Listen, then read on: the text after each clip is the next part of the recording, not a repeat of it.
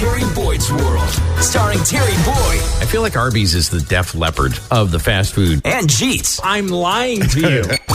Terry Boyd's World, mornings, 92.3 KGON. Got to tell you, man, last night was late when Jeetz and I were out uh, past 7 o'clock last night on a school night.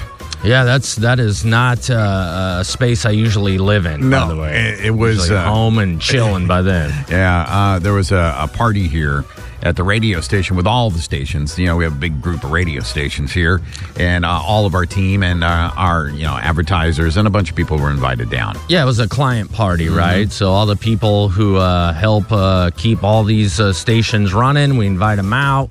Um, we we give them booze, we give them food, we give them entertainment, we hobnob with them, and thank them for doing business with Audacy. Yeah, and uh, you know they had some uh, some food was rolling around. Thank goodness I discovered shrimp because that was some damn good shrimp. shrimp on a yeah, stick. They had shrimp skewers. They had, dude, I had so many uh, crab cake balls.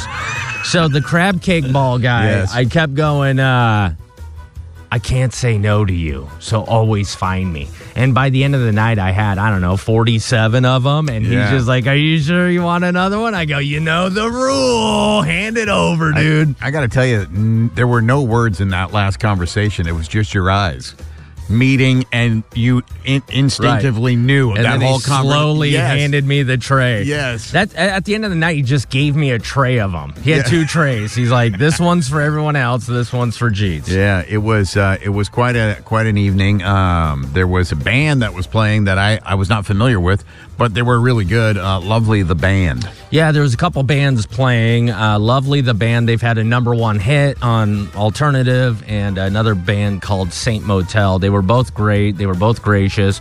They both entertained our, um, you know, our, our our clients. But so Lovely, the band is playing our client party. And I noticed the lead singer of Lovely the Band is wearing these shiny silver, like penny loafers. Yeah, dress shoes. Yeah, I noticed Yeah. them too. And so um, after they're done playing for everybody, um, I end up like running into them. We're, we're kind of chatting it up.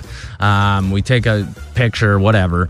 And I noticed these shoes. So uh, they're getting ready to head out. They were flying to New York this morning. And so uh, I was like, all right, guys, you know, thanks, gents, for hanging out. Um, you know, safe travels. So then I go back into the client party and I see the guy with the crab cake balls again, right? And I he's like, "Want another one?" I was like, "Sure." Now there's like this little aioli sauce on top of it, and when I grabbed it, I got it on my hands. So I pop in the crab cake. Then I'm like, ah, I got all this stuff on my hands. So I was like, I'm gonna go to the bathroom to wash my hands. So I go to the bathroom to wash my hands. And nobody's in there, which is great, right? Because you're just like, you know, you, You need a moment. yeah, sometimes. Yeah. sometimes you need a moment. So I'm sitting there washing my hands, and all of a sudden it hits me. Somebody is in there, and they're making it kind of stinky. Oh. And They're doing some work. So as I'm washing my hands, I look in the mirror and I can see the reflection of the stalls behind me. And all I can see is two shiny silver penny loafers. and it reminded me of the Wizard of Oz when the house landed on the Wicked Witch because it smelled evil, and all I saw was two shoes, and I was like, "There ain't nothing lovely going on in there."